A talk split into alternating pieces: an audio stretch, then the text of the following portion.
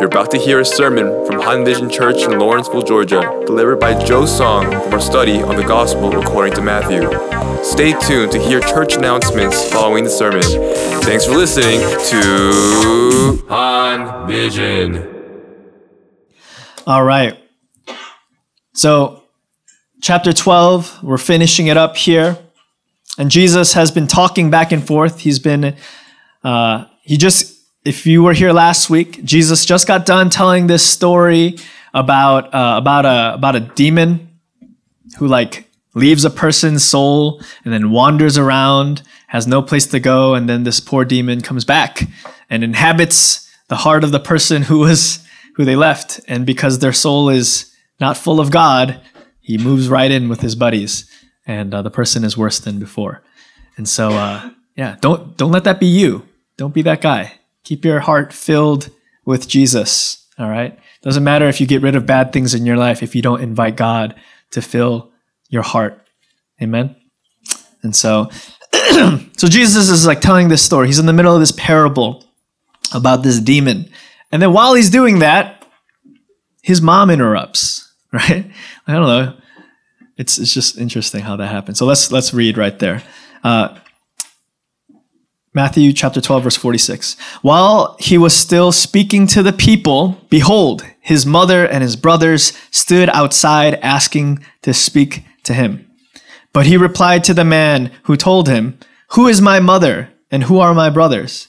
And stretching out his hand towards his disciples, he said, Here are my mother and my brothers. For whoever does the will of my Father in heaven is my brother and sister and mother. This ever happened to you? Like you're doing something, you're hanging out with your friends, then your mom calls, you know, your mom shows up and she's like, yeah, you know, like, let's go, you know, or like, I don't know if you're, if you don't have a car, like you're hanging out, you're doing things and then your parents like pull in early and they're like, come on, we're waiting for you. And you're like, come on, just one more, Doing something right now, right?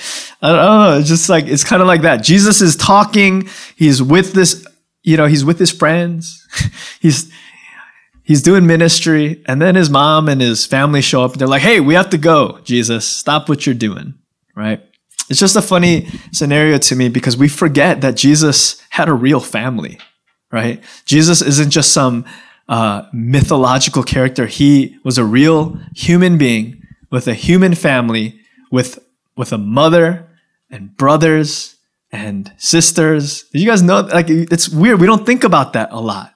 We don't think that Jesus had brothers, younger brothers. He had sisters, and he has he has a mom who like tries to tell him what to do, and things like that. Who does tell him what to do often, and uh, it's just we have a God who became a human being who knows our struggles, who knows who we are. Even like the smallest things, he went through everything that you went through. You think you, you know, like you have problems with your family, like, you know, Jesus understands those dynamics for he lived his whole life in a real life family.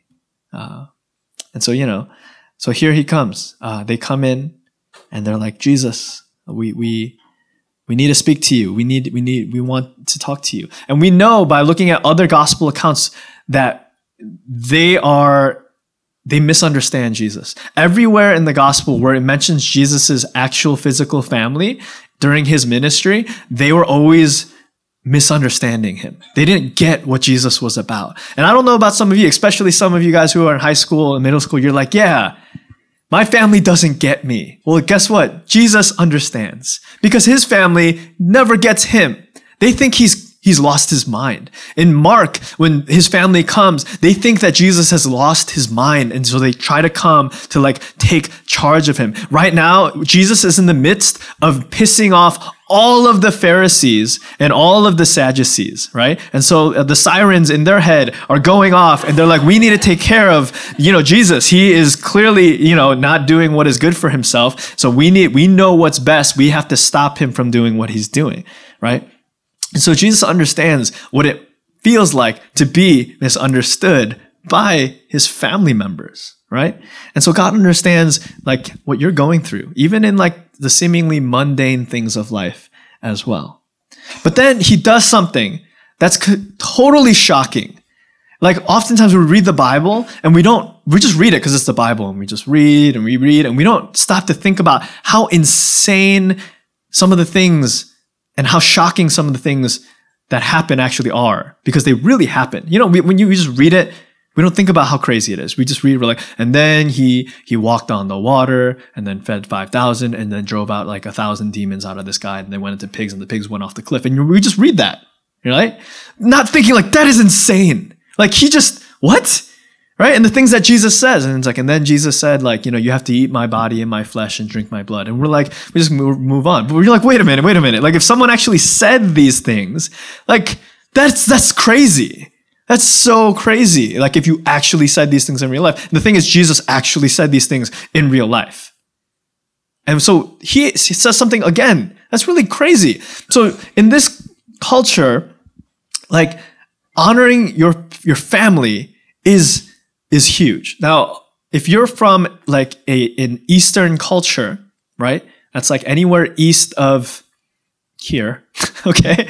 Like like family is a huge deal, right? Like in in you know in Asian context, like family, you know, family is a big deal. Honoring the family, you got to honor the family, right? You cannot dishonor the family. It's a big deal, right? Everything you do reflects your grades, your who you marry, your your job, everything. It's all about bringing honor to back to the family, and uh, and even in a you know even in our Western individualized society, like family is still like one of the biggest things in our lives. It's so important to us, and it, it drives who we are. It, we get our identity from our families, um, but even more so in the Middle East, family was is the bedrock of everyone's identity and foundation during this time. Your biological family was like the obsession of the nation. That's why they were devoted to studying and genealogies and bloodlines, you know, for like, and for religion, especially for the Jews, religiously, your relationship with God was tied to your family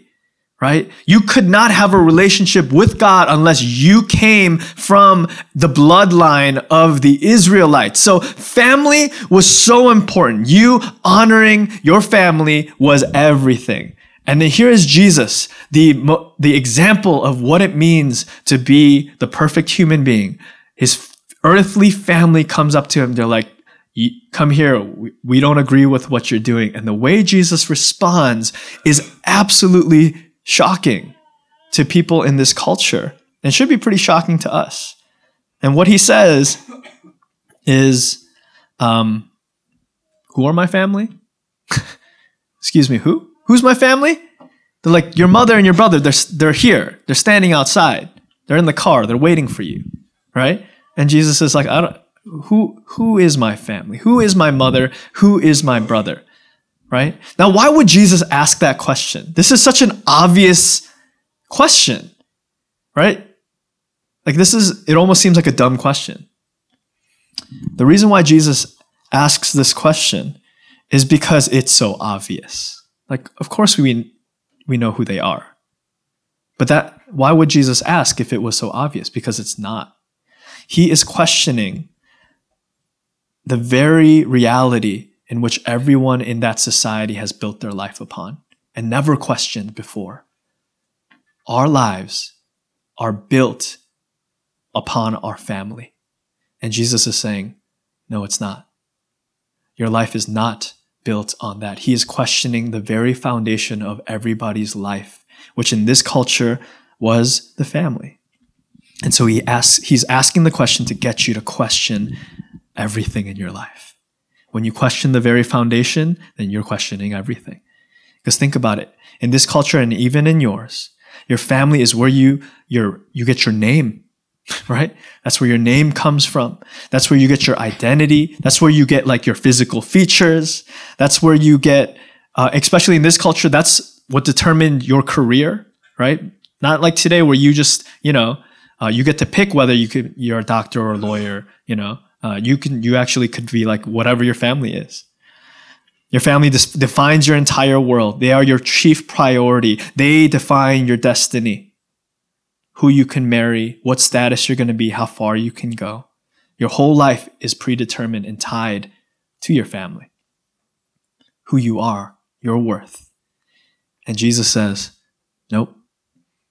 In this one question, he, he completely flips their world upside down and says, Your life is not based on this.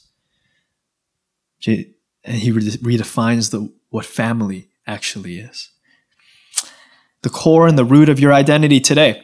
Maybe for some of you, it's not family.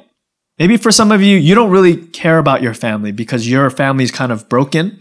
It's not what it's supposed to be. Maybe your family, uh, you when you think about family, you're like, nope, they're not the core of my life, right? There's some of us that are like that because our families, uh, when we think about our family, we're like, no, that's not what drives me. For me, we've replaced family with something else. And so the bottom, the foundation of your life maybe is your your career or your achievements or your friends.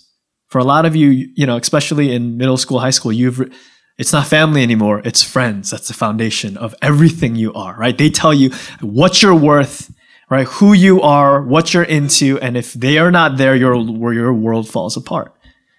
But for the rest of us, it is family. Like everything. It's about trying to please your mom or your dad or you know trying to get their approval or trying to live in a way that will make them proud of you or or like living in a way so that you can provide for them one day because they you know sacrificed all this for you and now you have to pay them back one day. We're living our lives in the shadow of trying to please our family. And Jesus says we need to look somewhere else. Our highest priority cannot be those things but there is another one. There is another thing that our lives need to be built upon, and it's the family that God will give us. And Jesus says, let me redefine it right here. And he stretches out his hand towards his disciples and says, Here are my mother and my brothers. Whoever does the will of my Father in heaven is my brother and my sister and my mother. In an instant, Jesus gives a new family, a new foundation for the life of, of the people in the world. In an instant, Jesus just unlocked heaven for everyone. Do you realize what just happened? Back in those days, the only way you can have a relationship with the God of heaven was to be an Israelite. And you had to be born into that society. They were the only ones chosen out of the entire world to have an exclusive relationship with God. And if you weren't born as a Jew, then like tough luck. And in this moment, Jesus just says the family of God is open to everyone. It has no longer has to do with how you've been born, but who God deems that you are and who you are in Him.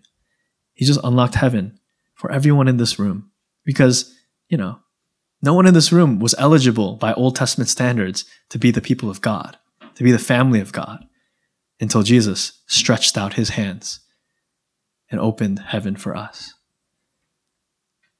A new family, his family, my brother, my mother, my sister.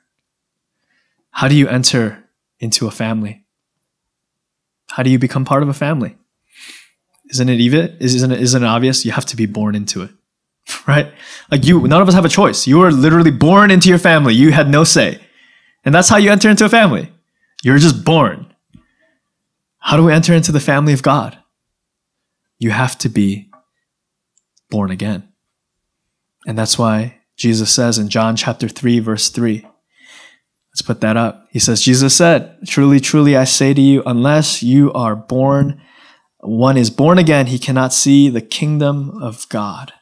And that's exactly what happens when you decide to give your life to Jesus by believing in him and letting your old life die you are born again by the Spirit of God, and you are now born into a new family, into the family of God.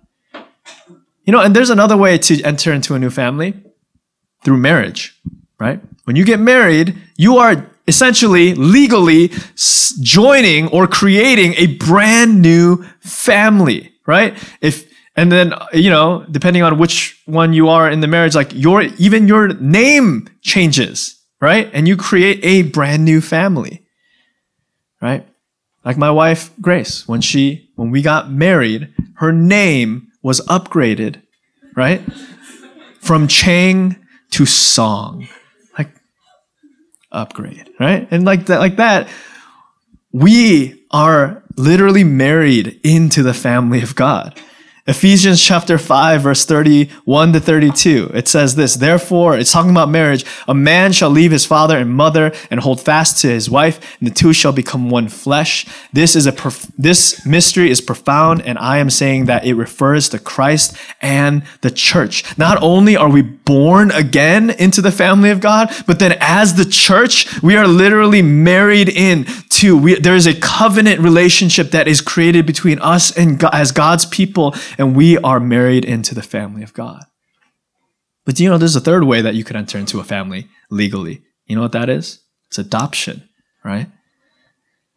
And God has, and as if God were just really to, He wanted to cover all the bases.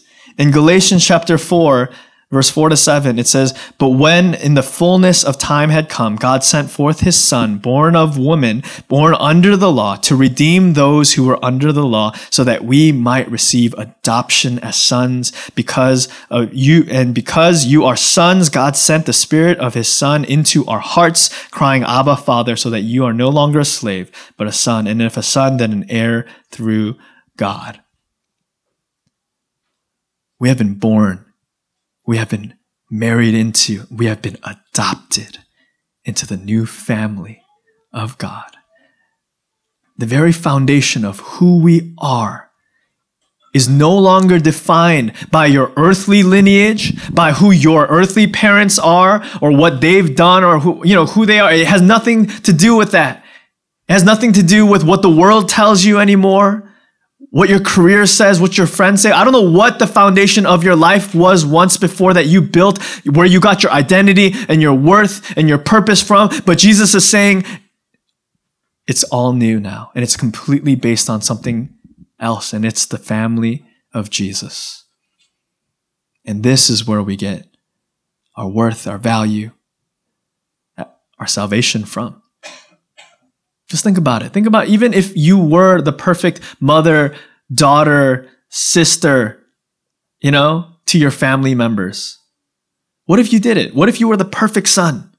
You know, you you got you went to the best school and you got the best job and you bought your parents the house and the car and like you let them move in and you had 17 children and like you know you did all the things your parents wanted you to do and you bought them a new car for every day of the week and they're so proud of you right? Let's say you just did it. You, you lived the immigrant dream and you like did all the stuff. Who knows? You achieved what America offers to us. And you were the perfect child. And you were the perfect husband or, or wife. At the end, though you may please your earthly family, that's not going to save you. That's not going to connect you with God. That's not going to bring ultimate satisfaction to your soul. That can only come through the family of, of Jesus. And so some of us are working really hard. And you know, like I, I look at some of you guys and you like, you're like really good people. Like you're really great people you work hard, you really care about your parents or you really care about your, your, your family members and you take care of your siblings and, you know, or you're like, you're like working to be a really good husband or wife and all of these things. But at the end of the day, if the foundation of our life is not being a child of God, it doesn't matter. And Jesus is saying, I am inviting you into my family. I stretched out my hands on a cross so that you to make a way into the exclusive family of the King of Kings and the Lord of Lords. Why are you looking for your identity in other places? Don't you see? We've been adopted, married into, born into this new family, and we are now not just servants of God, but we are sons and daughters of God. Romans chapter 8, verse 14 to 17 says, For all who are led by the Spirit of God are sons of God. For you did not receive the spirit of slavery to fall back into fear, but you have received the spirit of adoption as sons, by whom we cry out, Abba, Father, and the Spirit bears witness with our spirit that we are children of God. So, what does that mean? If, if you are a Christian, if you accepted Jesus in your heart, and you and Jesus is the Lord of your life, and you are born again, if you are a child of God, what does that mean? Three things. It means that you get you, you get a new identity and a new name. I know that doesn't sound like a big deal, but it's a big deal. You get a new identity and a new name. Your name is, it, it tells, it's who you are. You know, when Jesus met this guy named Simon, the, the name Simon meant reed, and it really represented who a reed that sways in the wind back and forth. And the guy Simon was like that. He was a guy who, whoever he was hanging out with, that's what he was like, right? And he was a coward, and when people would push him, he would just fall over. Temperamental, always changing. And then when Jesus met him, he said, Your name is Peter, which means rock and upon this rock I will build my church. Jesus gave him a new name. And no longer who was his name and his identity, who he used to be, which was that crazy guy who was always afraid, who did whatever. He became the rock of the church because that's the name Jesus gave him. And that was the identity he was. For some of us, we're still living in our old identity. You're still like, oh man, I'm such a sinner. I'm so addicted to this. I'm so lazy. I, you know, I suck at this and that, and that. That's who you used to be. That was your old name.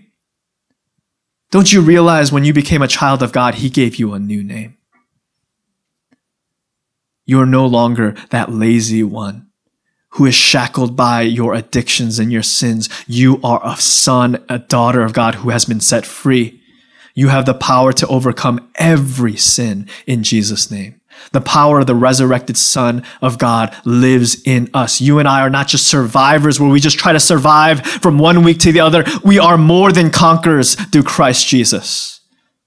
The lies of the enemy have no hold on us. The anxieties of this world, they do not have a hold on your life because your name is son and daughter of God.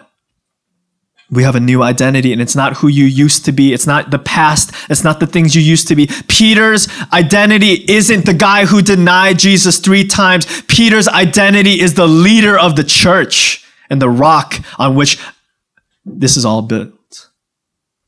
There was a guy named Saul who was a Jewish zealot who went and used to persecute and kill Christians.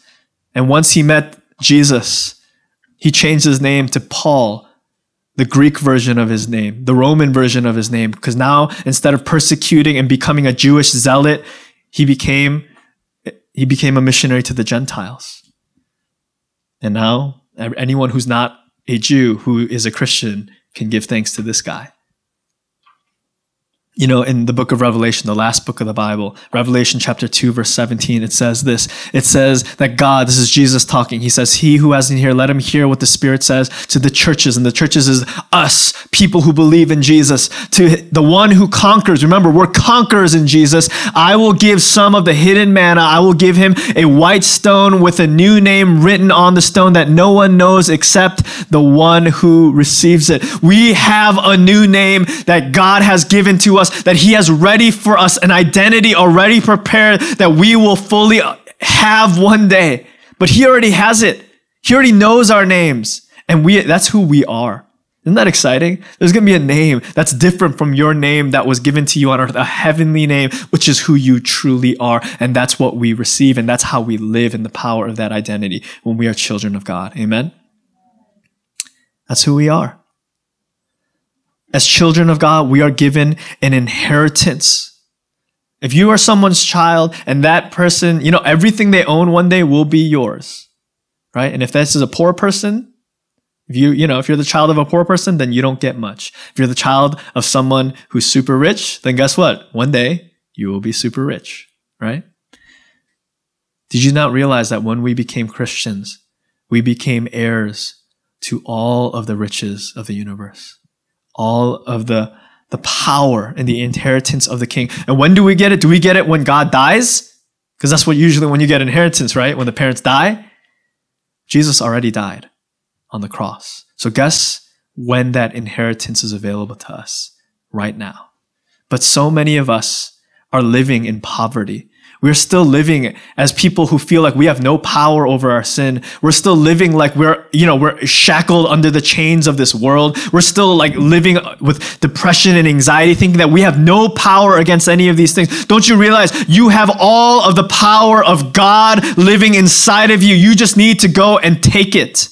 It's like we've been writ, like we've been given a check with the you know signature of Jesus for an infinite amount of money, but we're just holding on to it and not cashing it in. You know what I'm saying? And we're just like living like, oh, I can't afford anything. It's like, no, you have to just go cash it in. Cash in the incredible resources of God that have been made available to you. Ephesians chapter 1, verse 4, it says this. This is all the things that we've been given. It says, even as he chose us before the foundation of the world, that we should be holy and blameless before him in love, he predestined us for adoption to himself as sons through Jesus Christ according to the purpose of his will, to the praise of his glorious grace, on which he has blessed us in the beloved. In him we have redemption through his blood and the forgiveness of our trespasses according to the riches of his grace, which he lavished upon us in all wisdom and insight to make known the mystery of his will. Now, all this to say, we have forgiveness and redemption and we have wisdom and grace and power and the purpose of God given to us, not one day, but right now. If you're living in guilt and shame, but you're a child of God, then tap into the forgiveness and the redemption that you have today. Cash in the check of forgiveness. And if you need to do it every single day, you, some of us are so stingy with, with like grace as if like it's going to run out on you. You know what I'm saying? Some of you are still living as if you are a child of a poor man who like only can forgive you this much because that's what your earthly parents are like. So every time you mess up, you're afraid of God. Every time, oh, I messed up again, or every time you don't want to go to God and ask Him for this or to that, or this thing seems too petty. That's not our God. Maybe some of us, that's your parents, or maybe that was the people in your life that you grew up around who just didn't have enough to give. But that is not who you've been adopted under. You've been a- adopted under the God whose grace we can drown in. You can never ask for enough. Every day, we wake up in mercy, infinite mercy is made available to us. Why, oh, why are we still living in guilt and shame, thinking that we have to work it off, that we have to pay for anything anymore when we have all of infinity at our fingertips. Ask for grace today. Ask for forgiveness. Confess again and breathe in His mercy. Amen. That's how we live as children of God. It's like, remember, I said last week, it's like spiritual breathing. That, that's how we stay alive in God. You breathe out your confession of your sins and you breathe in the grace of God. It'll never run out in Him. Amen.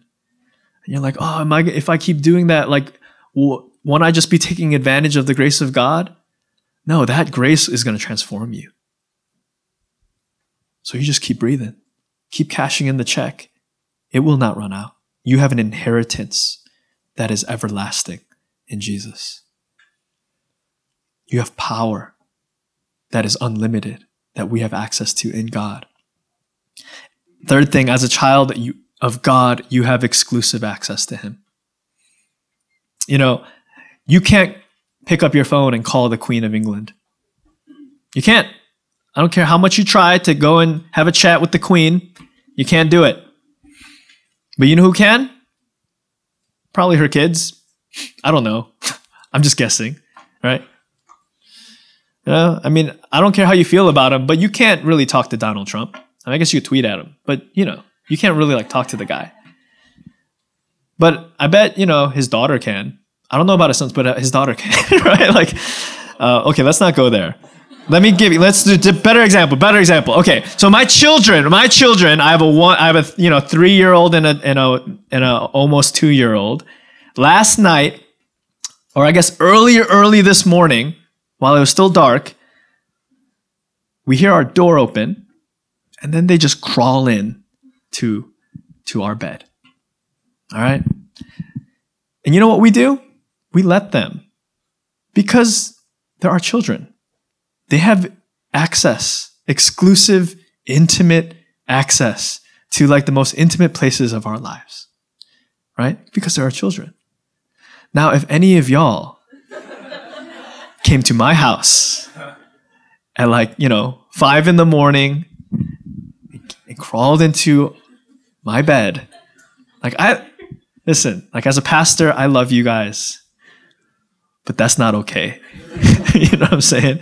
You do not have that kind of access to my life. All right? Because I'm not your father and you're not my child. All right? That's that's where I draw the line. I draw the line very far back from that, right? Don't don't ever do that, please. But here's the thing. We have that kind of access to the God of the universe because he calls us son and daughter. You and I could literally crawl in to the throne room of grace at any time there is no right or wrong time. You know, back in the day, in the people of Israel, there was only one person once a year that was allowed to go into the Holy of Holies in the temple once a year. After many blood sacrifices and all these rituals, one dude out of the entire nation was able to go even near the presence of God. And no one else could even get close to him. You and I, have access to the almighty, holy, powerful God of the universe at every moment of every single day. We can go directly into his presence every single time we pray. And every time he will say, Come. He will allow us to snuggle up into the, into the giant bed of his holiness. And he'll just hold us as his children. He'll be like, What? You have a you have a bad dream? You know, like, what's the matter? Our children don't even give us reasons because they can't talk. They just come in. Let me give you an example from every single gospel. Matthew chapter 21 verse 22 it says, "Ask whatever whatever you ask in prayer you will receive if you have faith." Mark chapter 11 verse 24, "Therefore I tell you whatever you ask in prayer believe that you have received it and it will be yours." Luke 11:13, "Even though you are evil and you know how to give good gifts to your children, how much more will your Father in heaven give the Holy Spirit to those who ask him. John 15, 16. You did not choose me, but I chose you and have appointed you that you should go and bear fruit, and your fruit shall remain. So whatever you ask the Father in my name, he may give it to you. You and I, if we are children of God, have access to the Father at any and at all times. Are you taking advantage of that? Or do you just wait till like it's the last resort. You wait till like everything in your life falls apart and then you cry out to God. And then you go, you know, some people are like, yeah, when my life falls apart and I cry out to God, that's when I feel closest to God. Do you really have to wait until your life is being destroyed for you to have intimate access to God when you can literally have it every single day, every moment of the day? Why are you waiting? Why do so many of us wait for, yeah, just those special moments to cry out to God? When we can have it all the time? Do you lack wisdom and you don't know what to do with your life or where you're supposed to go? James chapter 1 verse 5 If any of you lacks wisdom let him ask God who gives generously to all without reproach and it will be given to him. Do you believe that? That's not me making that up. This is like the Bible, okay? This is God, people writing inspired by the Spirit of God. Do you lack peace? Are you filled with anxiety and you don't know what to do? John chapter 14, verse 27 says, Peace I leave with you. My peace I give to you. Not as the world gives, do I give to you. So let your hearts, let not your hearts be mm. troubled, neither let them be afraid. This is Jesus Christ saying this to you. Do you not take hold of it as his child? You just need to ask him. Go to him. Go to him. We are children of God. We are given a new foundation on which to live our lives. It is no longer even what our families, our earthly families, sometimes we feel so trapped by, you know, the families we've been born in. We look at the mistakes of our parents and we think, I'm going to be like that and you're so afraid that you're just going to repeat the same generational mistakes of your parents. No, we are not defined even by our parents' mistakes. Our parents aren't perfect, and neither are you. You're even if you once you have children, your children are not bound to your mistakes. You know, that's why parent like a lot of you aren't parents yet, but so many of my friends who who raise children, they're paralyzed with the fear that I'm to mess up my kid. And they try you know and then like raising their kid becomes their idol. But they need to realize these kids just need god. And then god becomes their father and they're to be fine. We when our foundation becomes the lord I don't care how messed up your past is, how you how messed up you think your parents screwed you up or weren't there for you. You belong to God now. And their bad traits will be replaced by the attributes of your heavenly Father. So go to him. Let's trust in him. If you have been living your life on a different foundation today, the Heavenly Father is inviting you. He is stretching out His arms and He's saying, Come and join my family. I want to adopt you. I want you to let go of your life, to be born again, and to receive the fullness of life that I have ready for you. Let's pray. Thanks for listening to the Han Vision podcast. We hope you were blessed. Join us next week on Han Vision.